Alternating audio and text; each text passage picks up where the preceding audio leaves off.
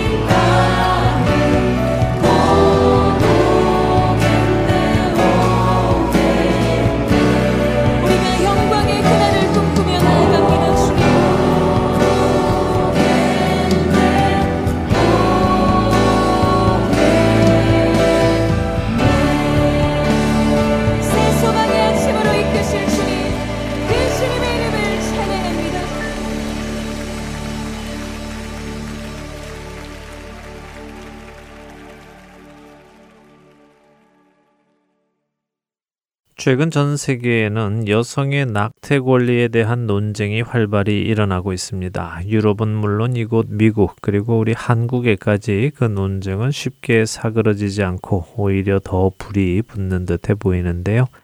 켄터키, 미시시피, 오하이오, 조지아 그리고 루이지애나 등 낙태를 강력히 금지하는 주가 늘어남에 따라 이 논쟁은 더욱 활발해지고 있습니다. 낙태를 찬성하는 데모에 참석한 한 여성은 이런 팻말을 들고 있었습니다. 왜 나라가 여성 개인의 몸을 규제하느냐? 규제하려면 총기나 규제해라. 실제 생명에 위협이 되는 것은 낙태가 아니라 총기다 하는 글귀가 적혀 있는 팻말이었지요. 아마도 그 여성은 낙태로 인해 죽는 태아가 생명이 아니라고 믿기에 그런 주장을 하는 것일 것입니다. 실제로 낙태권을 달라고 주장하는 사람들은 태아가 생명이 아니라고 주장을 하지요. 그렇기에 자신들은 생명을 죽이는 것은 아니라고 이야기합니다. 또 어떤 이들은 강간이나 근친상간으로 생긴 임신이기에 낙태권을 주어야 한다고 주장을 하기도 합니다.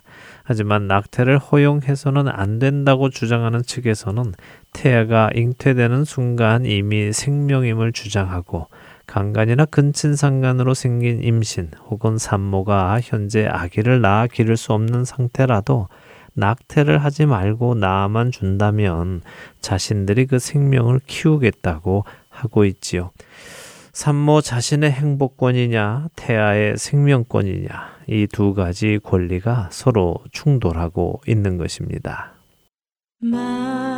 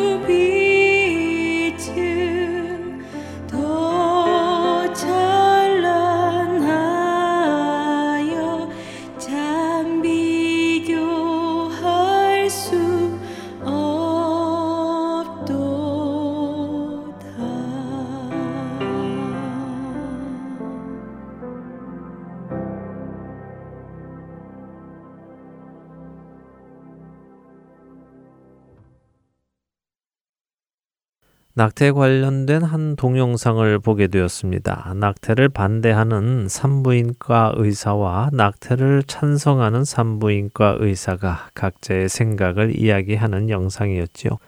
낙태를 반대하는 산부인과 의사는 생명을 죽이는 일을 의사의 양심상 할 수 없어서 자신은 낙태 수술을 하지 않는다고 말했습니다. 낙태를 찬성하는 산부인과 의사는 생명을 죽이는 그 일에 찬성하는 것은 아니지만 누군가는 산모를 위해 낙태를 도와주어야 한다고 했습니다.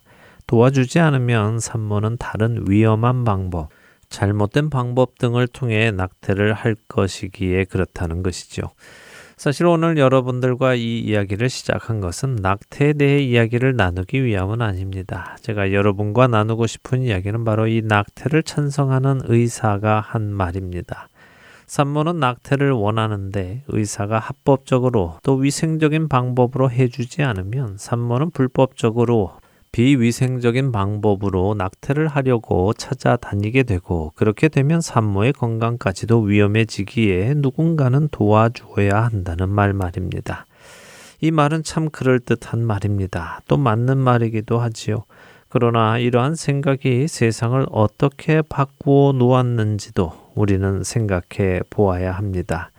최근 미국의 여론조사기관인 갤럽이 50개 주 1000명의 미국인을 대상으로 가치와 신념이라는 주제로 설문조사를 했습니다. 이 조사를 통해 미국인들의 도덕적 가치관을 알 수 있게 되었는데요. 술, 마리화나, 도박 등에 대해 미국인들이 어떤 생각을 가지고 있고 더 나아가서 결혼과 이혼은 물론 동성결혼, 혼전 성관계와 혼외 출산, 자살과 낙태 등에 관해 미국인들이 어떤 도덕적 가치를 가지고 있는지를 보여주었지요. 그리고 그 결과는 우리로 많은 생각을 하게 해줍니다.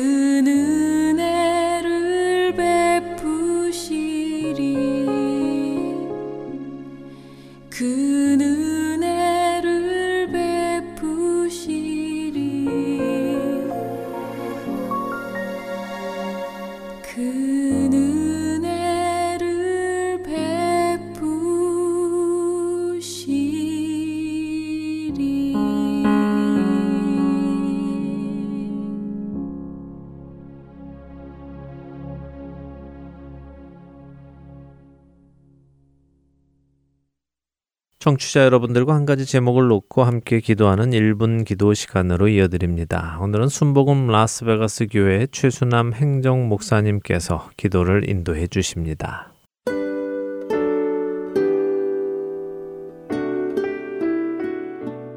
헐트앤 서울 1분 기도 시간입니다. 저는 순복음 라스베가스 교회에서 행정을 담당하는 목사 최수남입니다. 오늘 저희는 이 땅의 아버지들을 위해 기도하겠습니다. 우리 사회가 안고 있는 가장 근본적인 문제는 가정의 문제입니다. 많은 경우 가정 문제의 시작은 아버지의 문제로 시작됩니다. 아버지의 부재 현상입니다.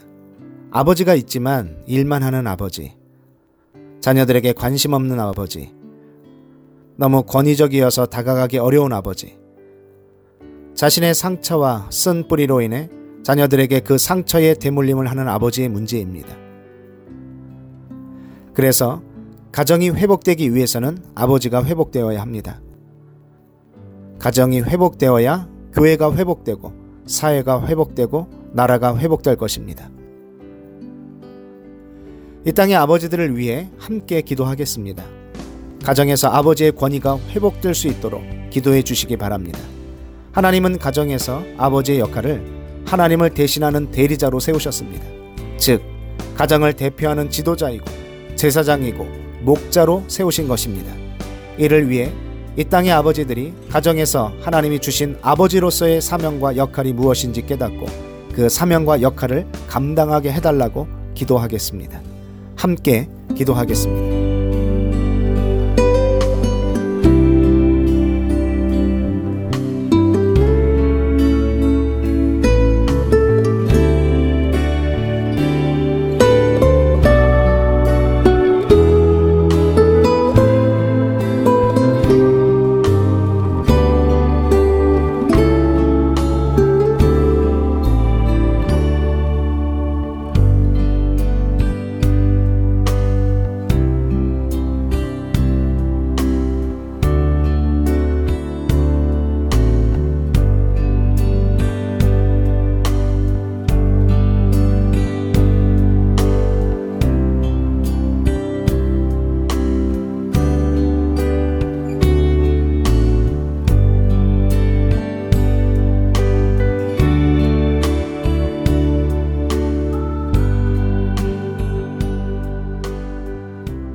하나님, 이 땅의 아버지들을 위해 기도합니다. 많은 아버지들이 가정을 위해 열심히 일했습니다. 그런데 가정을 위해서 열심히 한 이 일이 아버지를 가정에서 끌어냈습니다. 너무 열심히 일을 하느라 가정의 일은 아버지들의 관심받게 되었습니다. 가정을 돌보는 일은 어머니의 역할이고 열심히 일해서 돈을 버는 것은 아버지의 일인 것처럼 사탄은 거짓 메시지를 심어 놨습니다. 그래서 많은 아버지들이 너무 열심히 일만 해서 자녀들이 커 나가는 것을 보지 못하고 자녀들의 고민을 들어줄 시간도 없고 자녀들과 함께는 시간들이 없었습니다. 시간이 지나 어느새 훌쩍 자란 자녀들을 보며 반가워 다가가지만 자녀들은 아버지와 별로 할 말이 없습니다. 같이 있는 것이 어색하고 부담이 됩니다. 그래서 자연적으로 아버지와 자녀의 관계가 아닌 동거인의 관계처럼 되고 말았습니다. 하나님, 가정에서 아버지의 권위를 회복시켜 주시옵소서. 이 권위는 하나님이 영이신 성령님만이 회복시킬 수 있습니다. 그래서 이 땅의 많은 아버지들이 하나님이 가정에 주신 아버지로서의 사명과 역할, 곧 가정의 지도자로서, 제사장으로서, 그리고 목자로서의 역할을 감당해서 아버지의 영적 권위를 회복하고 성경적인 가정을 세우게 하여 주시옵소서. 예수님의 이름으로 기도합니다. 아멘.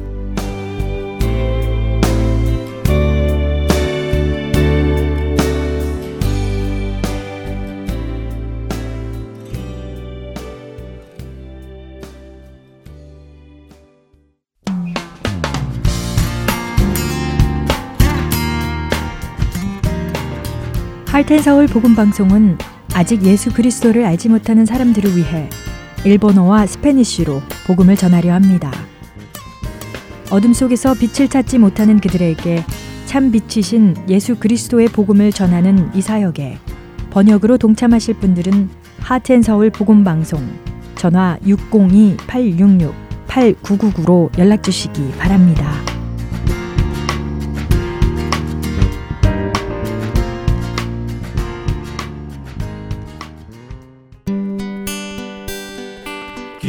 소식 사랑으로 땅끝까지 전하는 아랜소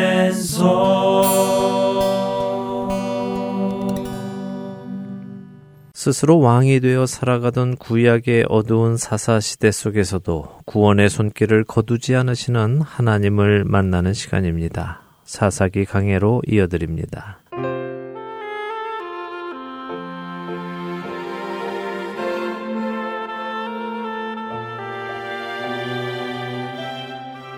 애청자 네, 여러분 안녕하세요. 구약의 사사기를 함께 공부하는 사사기 강의 진행의 민경훈입니다. 네, 여러분 안녕하세요. 강승규입니다. 하나님의 계획하심을 따라 블레셋 여인과 결혼을 하기 위해 길을 가던 삼손이 지난번 하나님의 영이 강하게 임하셔서 자신에게 힘을 주셨던 그 장소를 다시 가봅니다. 네. 바로 젊은 사자를 맨손으로 때려잡은 곳이었죠. 네, 그렇습니다. 이제 정말 홀로 블레셋에 맞서 싸움을 시작하게 될 텐데 두려운 마음에 하나님의 임재가 있던 그곳에 가서 다시 한번 용기를 얻으려 했던 것 같습니다. 네, 그랬는데 그곳에서 하나님의 함께 하심을 또 확신하게 되었어요. 맞습니다. 자신이 죽인 그 사자에 하나님께서 벌들을 보내셔서 꿀을 준비해 두셨지요. 네, 이 벌들을 지칭하는 단어가 성경의 다른 곳에는 없는 특이한 표현이라고 하셨어요. 맞습니다. 일반적으로 벌떼를 지칭하는 히브리어는 데보라인데요. 성경의 다른 모든 곳에서 벌, 벌떼, 벌들을 표현할 때는 이 데보라라는 단어만 사용이 되었습니다. 그런데 사사기 14장 8절에 나온 벌떼는 데보라 앞에 아이다라는 히브리어가 함께 사용이 되었다고 말씀드렸지요.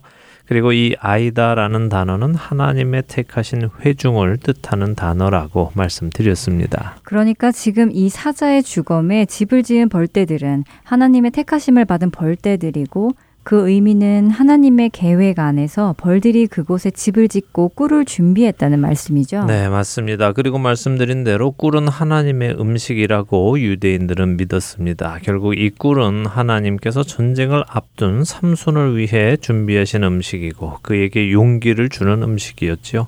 그 의미를 아는 삼손은 그 꿀을 가져다가 부모님께도 드리며 이 전쟁에서 하나님께서 나의 부모님과도 함께 해 주시기를 간구하는 것이었습니다. 자, 이렇게 해서 딥나에 가서 결혼식을 하여 삼손이 잔치에서 수수께끼를 냅니다.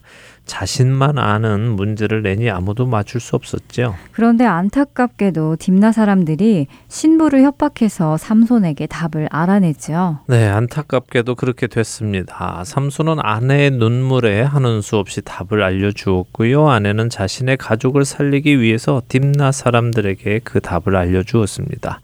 삼손은 그들이 답을 맞추지 못하면 겉옷과 베옷을 뺏으려 했고 그 와중에 시비가 붙으면 싸움을 시작하려고 했지요.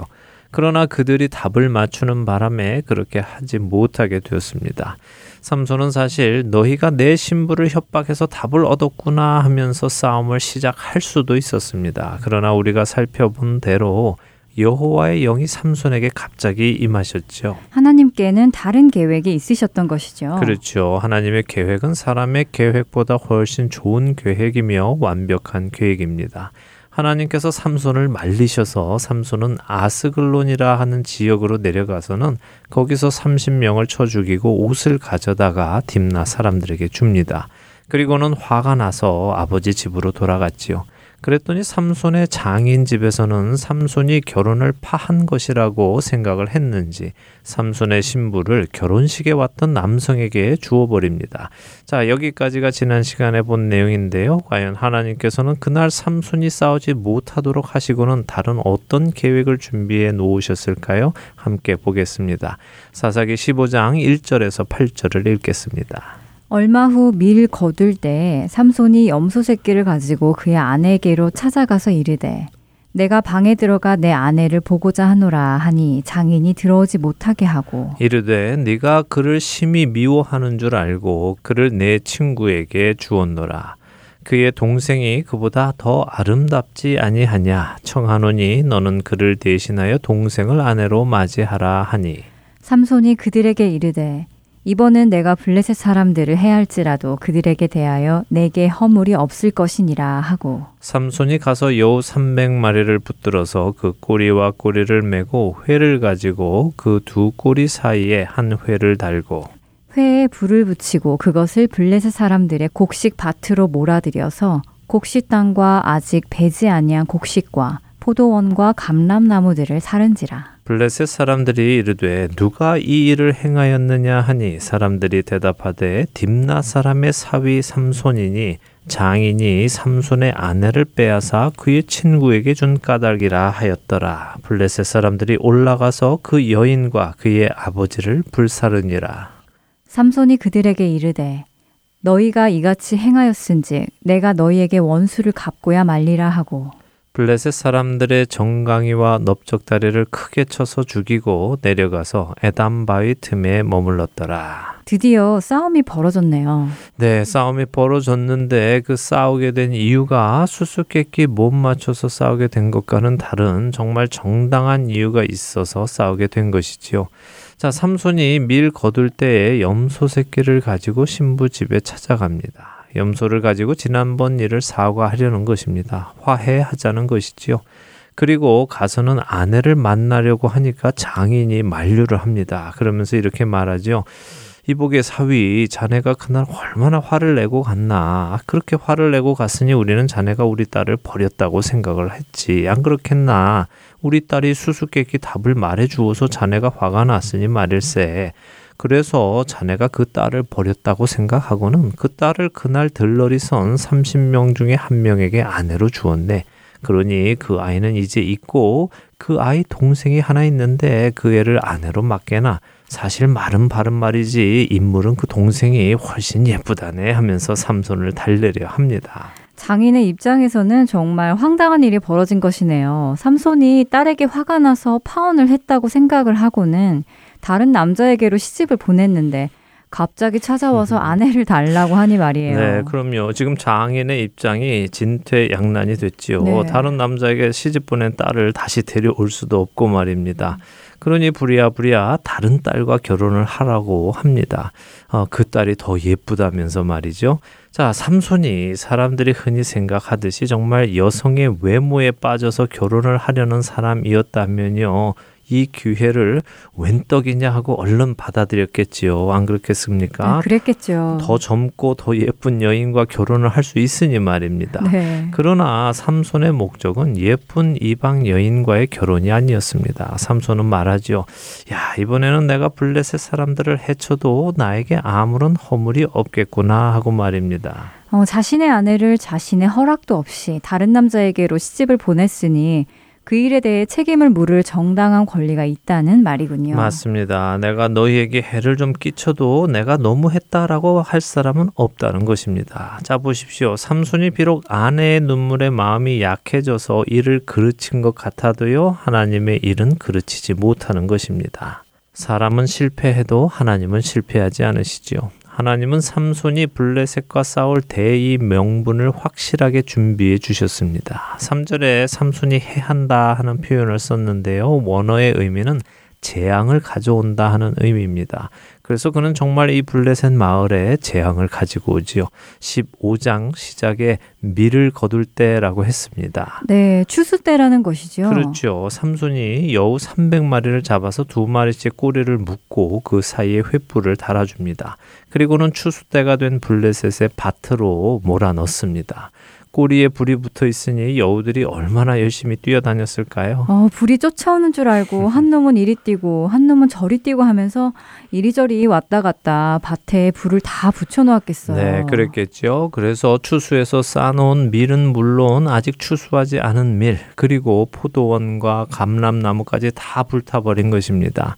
삼손이 말한 대로 블레셋의 재앙을 가지고 왔죠. 자, 올해 농사 다 망친 블레셋 사람들이 열받았겠지요? 네. 그래서 몰려옵니다. 누가 이런 일을 행했느냐 알아보니까 삼손이라는 히브리인인데 그가 이렇게 한 이유가 삼손의 장인이 삼손의 아내를 빼앗아서 그 친구에게 주어서 삼손이 화가 나서 이랬다 하는 것입니다. 아, 블레셋 사람들이 들어봐도 화가 날 만한 상황이었군요. 그렇죠. 그러니까 블레셋 사람들이 몰려가서 어떻게 합니까? 그 여인과 그 아버지를 불사릅니다. 아, 끔찍하네요. 끔찍하죠. 네. 어, 사실 14장에서 블레셋 사람들이 삼손의 아내에게요.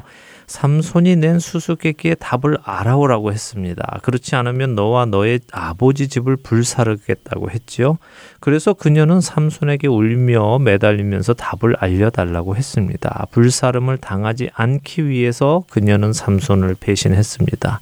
그런데 결국 그녀와 그녀의 아버지 집은 삼손을 배신함으로 불사름을 당합니다. 아이러니하지요. 네. 만일 그녀가 차라리 솔직히 삼손에게 말하고 그들이 답을 안 가르쳐 주면 우리 집안을 불사르겠다고 했어요라고 말했다면 이야기는 달라졌을 것입니다. 오히려 그 집안은 삼손으로부터 보호를 받았을 것입니다. 하나님으로부터 보호를 받을 수 있었을 것이죠. 여리고 송의 기생 라합의 집이 보호를 받은 것처럼 말입니다. 그렇기에 누구에게 속하느냐, 누구의 편에 있느냐 하는 것은 중요한 것입니다. 자, 그런데 이것이 또 삼손에게는 빌미를 줍니다. 삼손 입장에서는 어, 이 뭐야? 너희들이 내 아내와 장인을 죽이고 불태워 하고는 또 그들과 싸움을 벌이죠. 완벽한 이유네요. 아내를 죽이고 처갓집을 불태웠으니 삼손이 그들을 치는 것이 당연할 수밖에 없군요. 네, 하나님의 일하심은 이처럼 완벽합니다. 삼손이 블레셋 사람들의 정강이와 넓적다리를 크게 쳐서 죽였다고 하시죠. 이 말을 원어 그대로 읽으면 넓적다리가 엉덩이 위에 올라갔다 하는 표현입니다. 어, 넓적다리가 엉덩이 위로 올라갔다고요? 네. 그럼 사람이 완전히 꺾였다는 말인가요? 예, 이 말은 유대인들의 표현으로요 아주 잔인하게 철저하게 죽였다 하는 것을 표현하는 말입니다. 어, 자 이렇게 딥나에 블레셋 사람들을 심판하고는 삼손이 에담 바위 틈에 가서 머무릅니다. 에담 바위가 정확히 어디인지는 학자들마다 의견이 조금씩 다릅니다. 그러나 적어도 유다 지파가 살고 있는 곳에 있었다 하는 정도만 이해하고 넘어가시면 될 것 같습니다. 자, 이제 그 다음 이야기를 보지요. 9절에서 13절 보겠습니다. 이에 블레셋 사람들이 올라와 유다의 진을 치고 레히에 가득한지라. 유다 사람들이 이르되 너희가 어찌하여 올라와서 우리를 치느냐 그들이 대답하되 우리가 올라온 것은 삼손을 결박하여 그가 우리에게 행한 대로 그에게 행하려 함이로라 하는지라 유다 사람 3천 명이 에단 바위 틈에 내려가서 삼손에게 이르되 너는 블레셋 사람이 우리를 다스리는 줄을 알지 못하느냐? 내가 어찌하여 우리에게 이같이 행하였느냐 하니? 삼손이 그들에게 이르되 그들이 내게 행한 대로 나도 그들에게 행하였노라 하니라 그들이 삼손에게 이르되 우리가 너를 결박하여 블레셋 사람의 손에 넘겨주려고 내려왔노라 하니 삼손이 그들에게 이르되 너희가 나를 치지 아니하겠다고 내게 맹세하라 하매 그들이 삼손에게 말하여 이르되 아니라 우리가 다만 너를 단단히 결박하여 그들의 손에 넘겨줄 뿐이요 우리가 결단코 너를 죽이지 아니하리라 하고 새 밧줄로 둘을 결박하고 바위 틈에서 그를 끌어내니라. 아유 저런 유다 사람들이 삼손을 잡으러 왔네요. 네, 그러게 말입니다. 참 안타까운 장면이지요. 삼손이 딥나에서 행한 일을 전해 들은 블레셋 사람들이 유다로 몰려와서 진을 치고 싸울 준비를 합니다. 네. 그러자 유다 사람들이 블레셋 사람들에게 왜 너희가 갑자기 우리를 치려 하느냐 하고 묻습니다. 그러자 블레셋 사람들이 말하죠. 삼손을 잡아다가 그가 우리에게 한 대로 해주려고 한다고요. 다시 말하면 죽이겠다는 것이죠. 그랬더니 유다 사람들이 어떻게 합니까? 유다 사람 3천 명이 삼손이 있는 곳으로 찾아가네요. 네, 그렇습니다. 제가 삼손의 이야기 시작 때에 드린 말씀 중에 삼손의 때는 다른 사사 시대와 패턴이 다르다고 말씀드렸지요. 아, 네, 기억납니다. 이스라엘의 범죄, 하나님의 징계, 이스라엘의 회개, 하나님의 구원 중에 삼손의 때에는 이스라엘의 회개가 없다고 하셨어요. 네, 맞습니다. 지금껏 다른 사사 이야기에는 이스라엘이 회개할 때 하나님께서 사사를 세우시면 이스라엘 백성이 사사를 도와서 적과 싸워서 승리를 했습니다. 그런데 지금 삼손의 때는 이스라엘 백성이 사사 삼손을 돕기는커녕 오히려 적을 도와서 삼손을 잡아줍니다. 이스라엘 백성은 원래 자기 백성을 잡아서 이방인에게 넘겨주는 것이 문화 속에서 금지되어 있습니다. 그것은 같은 형제에게 못할 일을 하는 것이라고 여겨졌지요. 그런데 3천 명이나 되는 유다 지파가 삼손을 잡아주는 것입니다. 이런 반응에 블레셋도 사실은 황당했을 것입니다. 적어도 그들은 유다 지파와의 전쟁을 염두에 두었을 것입니다. 그렇기에 유다의 진을 치고 레히라는 곳에 가득하게 모였겠지요. 아마도 유다 지파에게 삼손을 내놓아라 하면은 무슨 소리냐 삼손은 우리의 사사다 너희가 감히 우리 삼손을 달라는 거냐 하면서 싸울 것이라고 기대했을 것입니다. 그런데 이건 자신들이 가서 삼손을 데리고 오겠다고 하는 것이죠. 네, 블레셋이 당황스러웠겠네요. 어, 얘네들 뭐야? 아마 이러지 않았을까요? 예, 저도 그랬을 것이라고 생각합니다. 뭐 사실 나중에 나오는 이야기지만 지금 여기에 삼손을 잡으러 온 블레셋 사람들은 천명 정도 되는 것 같습니다. 유다 지파가 3천 명이 힘을 합치면 싸우기에 충분한 숫자지요. 그런데 3천 명이 블레셋 사람과 싸우는 것이 아니라 삼손을 잡으러 가는 것입니다. 이스라엘의 비정상적인 모습을 보여주는 것입니다. 누가 아군인지 누가 적군인지 구분이 가지 않습니다. 이렇게 3천 명의 유다 지파가 삼손을 찾아가서 말합니다. 너는 블레셋이 우리를 다스리는 줄을 알지 못하느냐? 너 왜 괜히 블레셋 건드려서 우리를 위험에 빠뜨리느냐 하면서 삼손을 나무랍니다. 아, 정말 너무하네요. 그렇게 말하는 유다는 자신들을 다스리는 분이 하나님이심을 알지 못하는 것 아닌가요? 아, 정말 좋은 지적하셨습니다. 이들의 영적인 눈이 멀어 있으니 보이는 현상만 가지고 판단하는 것이죠. 자신들을 다스리는 분은 하나님이신데 그 하나님을 보지 못하고 오히려 블레셋이 자신들을 다스린다라고 생각하고 있는 것입니다. 그런 그들에게 삼손은 그들이 행한 대로 내가 보응해 주었다라고 대답을 합니다. 하나님이 삼손을 들어 그들을 구원하시고자 하셔도요, 그들은 그 구원을 받아들이지 않는 것이죠. 이 시대 사람들도 마찬가지입니다. 하나님께서는 죄인을 구원해 주시겠다고 독생자 예수 그리스도를 보내 주셨습니다. 그런데 사람들은 예수 그리스도를 거부하면서 자신들의 죄 속에서 그대로 살다가 죽겠다 하는 것이죠.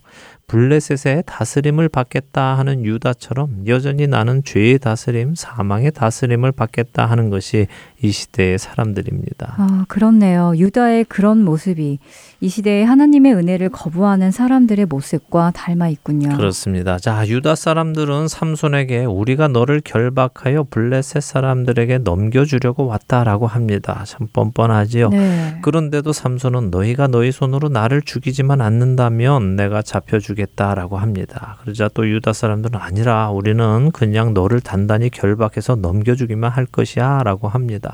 그래서 삼손의 허락하에 유다는 삼손을 새 밧줄로 낡은 줄이 아니라 새 것 아주 튼튼한 것으로 그를 결박하여 끌어냅니다. 자, 14절에서 17절 읽어 볼까요?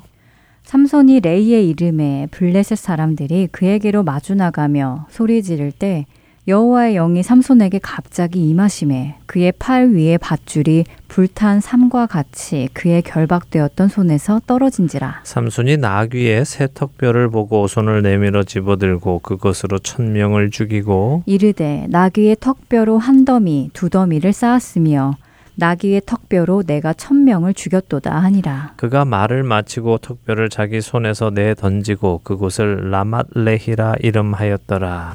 자기 민족의 손에 결박되어 오는 삼손을 보고 블레셋 사람들이 신이 났을 것입니다. 막 소리를 지르며 삼손을 잡으러 나가지요. 바로 그때 여호와의 영이 그에게 임하십니다. 성령께서 임하시니 어떤 일이 일어납니까? 아까 세 줄로 결박을 했다고 했는데 그 세 밧줄이 불탄 삼과 같이 후루 떨어진 것입니다. 어, 이게 그냥 낡은 줄이 우연히 떨어진 것이 아니라 여호와의 영이 임하셔서 일어난 기적이라는 것을 말씀하시기 위해 새 줄로 결박했다는 것을 강조하신 것이군요. 그렇죠. 우연히 일어난 일이 아니라는 것을 말씀하시는 것입니다. 네. 이렇게 줄이 끊어진 삼손의 눈에 나귀의 새 턱뼈가 보입니다. 그래서 그는 그것을 집어들어서 천 명의 블레셋 사람을 죽입니다. 또 어떤 사람들은 나시린인 삼손이 나귀의 턱뼈 다시 말해 죽음을 만져서 부정하다 하기도 하십니다. 그런데 그렇게 보실 이유는 없습니다. 왜냐하면 우리가 지금껏 보아왔듯이 지금 삼손에게 일어나는 일은요 하나하나 다 하나님의 계획 안에서 일어나고 있기 때문입니다. 갑자기 나타난 사자 또 그 사자의 집을 지은 벌떼와 꿀 밀을 타작하는 시기, 그곳에서 잡힌 여우 300마리, 이 모든 것들이 다 하나님의 계획 안에서 그 자리에 그 시간에 있었던 것입니다. 이 나귀의 턱뼈도 마찬가지입니다. 지금 이 일이 일어나는 곳, 이곳의 지명이 레히입니다. 그런데 턱뼈를 말할 때 턱뼈의 발음도 레히입니다. 그러니까 히브리어로 읽으면 레히에서 레히로 블레셋 사람을 공격하는 것이죠. 히브리 언어 유희입니다. 또한 나귀는 히브리어로 하몰입니다. 그런데 삼손이 블레셋 사람들을 죽이고 한 더미 두 더미 쌓았다 할 때도 하몰이라는 단어를 쓰죠. 그러니까 레히가 반복이 되고 하몰이라는 단어가 반복이 됩니다. 같은 발음이 나는 단어들이 반복되며 언어 유희가 되는 것이군요. 네. 요즘 젊은 사람들이 랩 음악을 할 때 같은 발음 비슷하게 나게끔 rhyme을 하듯이요. 맞습니다. 요즘 젊은 사람들이 하는 그 라임하고 비슷한 것입니다. 자, 삼손은 여기서 블레셋을 치고는 아주 짧은 한 절의 노래를 부릅니다. 나귀의 턱뼈로 한 더미 두 더미를 쌓았으며 나귀의 턱뼈로 내가 천명을 죽였도다라고 하지요. 히브리 학자들은 삼손의 이 노래가 정말 잘 지은 노래라고 평가를 합니다. 어떤 분들은 성경에서 가장 심오한 노래라고까지 평을 하시는데요. 음. 어떤 내용인지 오늘은 시간이 다 됐으니까요. 우리 다음 시간에 계속해서 보도록 하겠습니다. 아, 정말 시간이 부족하네요. 빨리 다음 시간이 되어서 삼손의 이야기를 더 볼 수 있으면 좋겠습니다. 한 주간도 주 안에서 평안하시기 바라면서 저희는 다음 주에 다시 찾아뵙겠습니다. 다음 주에 뵙겠습니다. 안녕히 계십시오. 안녕히 계세요.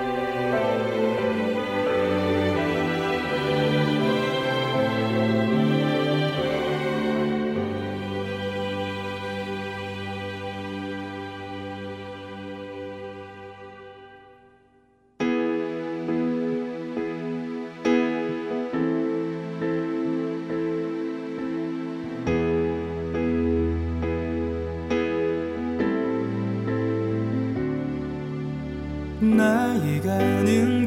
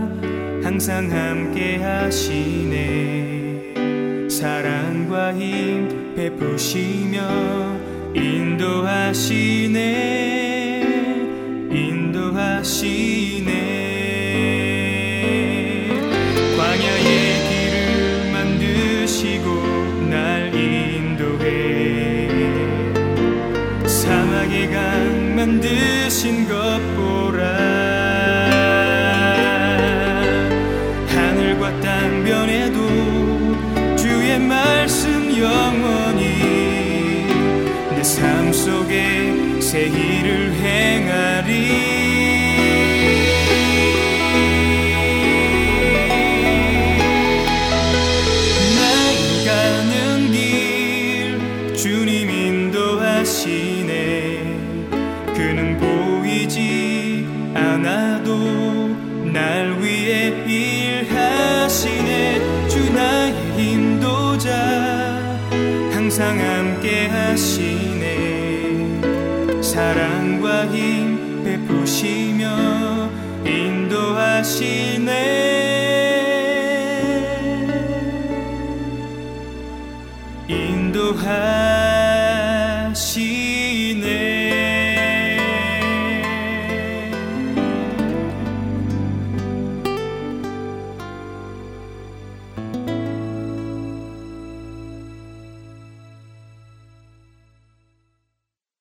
갤럽에서 실시한 미국인들의 도덕적 가치와 신념 설문조사 결과는 이 시대를 살아가는 우리 그리스도인들에게 많은 것을 생각하게 해줍니다.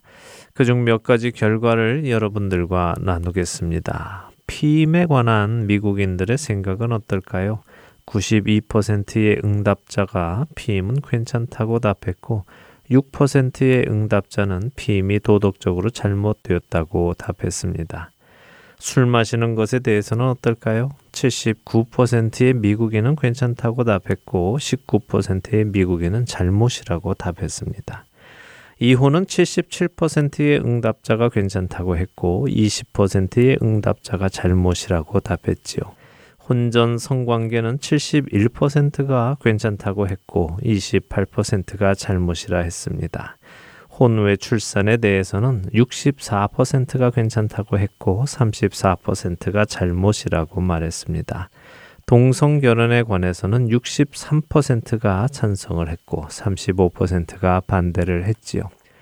지금 제가 나열해드린 목록들, 이 목록들은 미국인들이 도덕적으로 괜찮다고 하는 것이 아주 높은 목록들입니다. 피임, 술 마시는 것, 이혼, 혼전 성관계, 혼외 출산, 동성 결혼, 이러한 것들이 도덕적으로 괜찮다고 잘못이 아니라고 받아들여지고 있다는 것입니다. 그런데 혹시 아십니까? 지금 제가 나열해드린 이 목록들의 경우 많은 경우가 예전에는 이 미국에서 불법이었다는 사실을 말입니다. 피임도 예전에는 불법이었습니다. 술을 만들거나 마시는 것도 불법인 시대가 있었지요. 동성결혼 역시 불법이었습니다. 이혼이나 혼외 성관계, 혼외 출산 등은 법으로는 금지되지는 않았지만 도덕적으로는 잘못이라고 받아들여지던 것들이었습니다. 시대가 바뀐 지금 이러한 것들은 사람들에게 도덕적으로 아무런 문제가 없는 것으로 받아들여지고 있는 것입니다. 1969년 캘리포니아에서 이혼법을 개정하여 부부 어느 한쪽의 책임에 상관없이 이혼을 원하기만 하면 할 수 있도록 한 후에 미국의 이혼율은 그때까지 약 11%였던 것이 1970년대 50%로 올라갔습니다. 1956년 혼외 출산이 신생아의 5%가 채 되지 않았지만 2016년에는 신생아의 40%가 혼외 출산으로 나타났지요. 큰 변화가 불과 6, 70년 만에 나타난 것입니다. 이번 조사 결과에서 낙태에 관해서는 아직도 42%의 미국인만이 옳다고 생각하고 그보다 많은 50%의 미국인은 옳지 않다고 답했습니다. 숫자의 큰 차이는 없지만 그래도 여전히 낙태가 잘못이라고 생각하는 미국인이 더 많다는 것이지요. 또한 자살에 관해 옳다고 답한 사람은 17%, 옳지 않다고 답한 사람은 79%였습니다. 제가 오늘 여러분들께 드리고자 하는 말씀이 바로 이것입니다. 앞으로 몇십 년이 지난 후 우리가 다시 미국인들의 의식 조사를 한다면 우리는 무엇이 어떻게 변했다는 것을 알게 될까요? 지금 50%의 미국인이 낙태가 잘못이라고 생각하고 79%의 사람들이 자살이 잘못이라고 말하고 있지만 시간이 얼마 흐르지 않아 사람들은 점점 낙태가 옳은 것이라고 생각하게 될 것이고 자살까지도 옳은 것이라고 생각하게 되는 날이 올 것이라는 것입니다. 왜 그렇게 생각하느냐고요? 이 모든 것은 잘못된 인권에 대한 이해에서 기인된 것이기에 그렇습니다. 이혼, 혼전 성관계, 혼외 출산, 동성 결혼, 그리고 낙태 이 모든 것이 자신에게 있는 권리라고 주장을 했고 오랜 주장 끝에 받아들여졌고 또 받아들여지고 있기 때문이지요. 자살 역시 마찬가지입니다. 점점 더 많은 사람들이 안락사를 지지합니다. 나의 삶을 내가 더 이상 살고 싶지 않으니 나를 안락사 시켜 달라는 요구를 들어주기 시작한 것입니다. 처음에는 이것이 고칠 수 없는 불치의 병을 가진 사람들에게만 허용이 되겠지만 시간이 지나면 점점 더 많은 이유들이 포함이 될 것입니다. 그런 그때 이것은 잘못이다 말하는 어떤 사람이 나올 때 어떤 의사는 또 이렇게 말할 것입니다. 우리가 그들을 도와주지 않으면 그들은 불법적인 방법으로 자살을 할 것이다. 그렇기에 누군가는 자신의 삶을 마감하고 싶은 그들을 도와주어야 한다고 말입니다. 우리가 사는 세상의 가치관과 도덕적 기준은 이처럼 변해왔고 또 변해 갈 것입니다. 그들은 하나하나 우리의 성경적인 가치관을 무너뜨려 왔고 무너뜨려 가고 있습니다. 그렇기에 우리는 이 세상의 기준에 맞추어 살아서는 안 됩니다. 또한 이 세상의 기준을 가지고 내 자신의 삶을 평가해서도 안 됩니다. 왜냐하면 우리를 판단하는 것은 세상의 기준이 아니라 변치 않는 하나님의 기준이기 때문입니다. 죄인인 인간은 죄를 행할 뿐 아니라 그런 죄를 남도 행하도록 독려하고 옳다고 해주는 것입니다. 그것이 바로 로마서 1장 32절이 하시는 말씀이지요. 사랑하는 할텐 서울 복음 방송 애청자 여러분, 마귀의 관계에 속지 마십시오. 마귀는 우리에게 아주 그럴듯한 명분을 가지고 와서 우리로 타협하게 합니다. 우리로 그의 생각에 문을 열어주도록 하지요. 그렇기에 결코 그 관계에 넘어가서는 안 됩니다. 끝으로 너희가 주 안에서와 그 힘의 능력으로 강건하여지고 마귀의 관계를 능히 대적하기 위하여 하나님의 전신갑주를 입으라. 우리의 씨름은 혈과 육을 상대하는 것이 아니요 통치자들과 권세들과 이 어둠의 세상 주관자들과 하늘에 있는 악의 영들을 상대함이라. 그러므로 하나님의 전신갑주를 취하라. 이는 악한 날에 너희가 능히 대적하고 모든 일을 행한 후에 서기 위함이라. 그런즉 서서 진리로 너희 허리띠를 띠고 의의 호심경을 붙이고 평안의 복음이 준비한 것으로 신을 신고 모든 것 위에 믿음의 방패를 가지고 이로써 능히 악한 자의 모든 불화살을 소멸하고 구원의 투구와 성령의 검, 곧 하나님의 말씀을 가지라. 모든 기도와 간구를 하되 항상 성령 안에서 기도하고 이를 위하여 깨어 구하기를 항상 힘쓰며 여러 성도를 위하여 구하라. 에베소서 6장 10절에서 18절의 말씀입니다. 변치 않는 하나님의 말씀을 가지시기 바랍니다. 그리고 하나님이 주신 전신 갑주를 입으시기 바랍니다. 그리하여 여러분을 공격해 오는 마귀의 관계를 대적하시기 바랍니다. 주께서 택하신 여러분들을 친히 지켜 주실 것입니다. 주 안에서 자신의 생각과 마음을 지켜가시는 여러분 되시기를 소원하며 주안의 하나 여기에서 마치도록 하겠습니다. 함께 해주신 여러분들께 감사드리고요. 저는 다음 주 이 시간 다시 찾아뵙겠습니다. 지금까지 구성과 진행의 강순기였습니다. 애청자 여러분 안녕히 계십시오. 주를 위해 살아가는 것 쉽지만은 않아요 나의 욕심 명예 내려놓아야 하죠. 하지만 걱정하지 마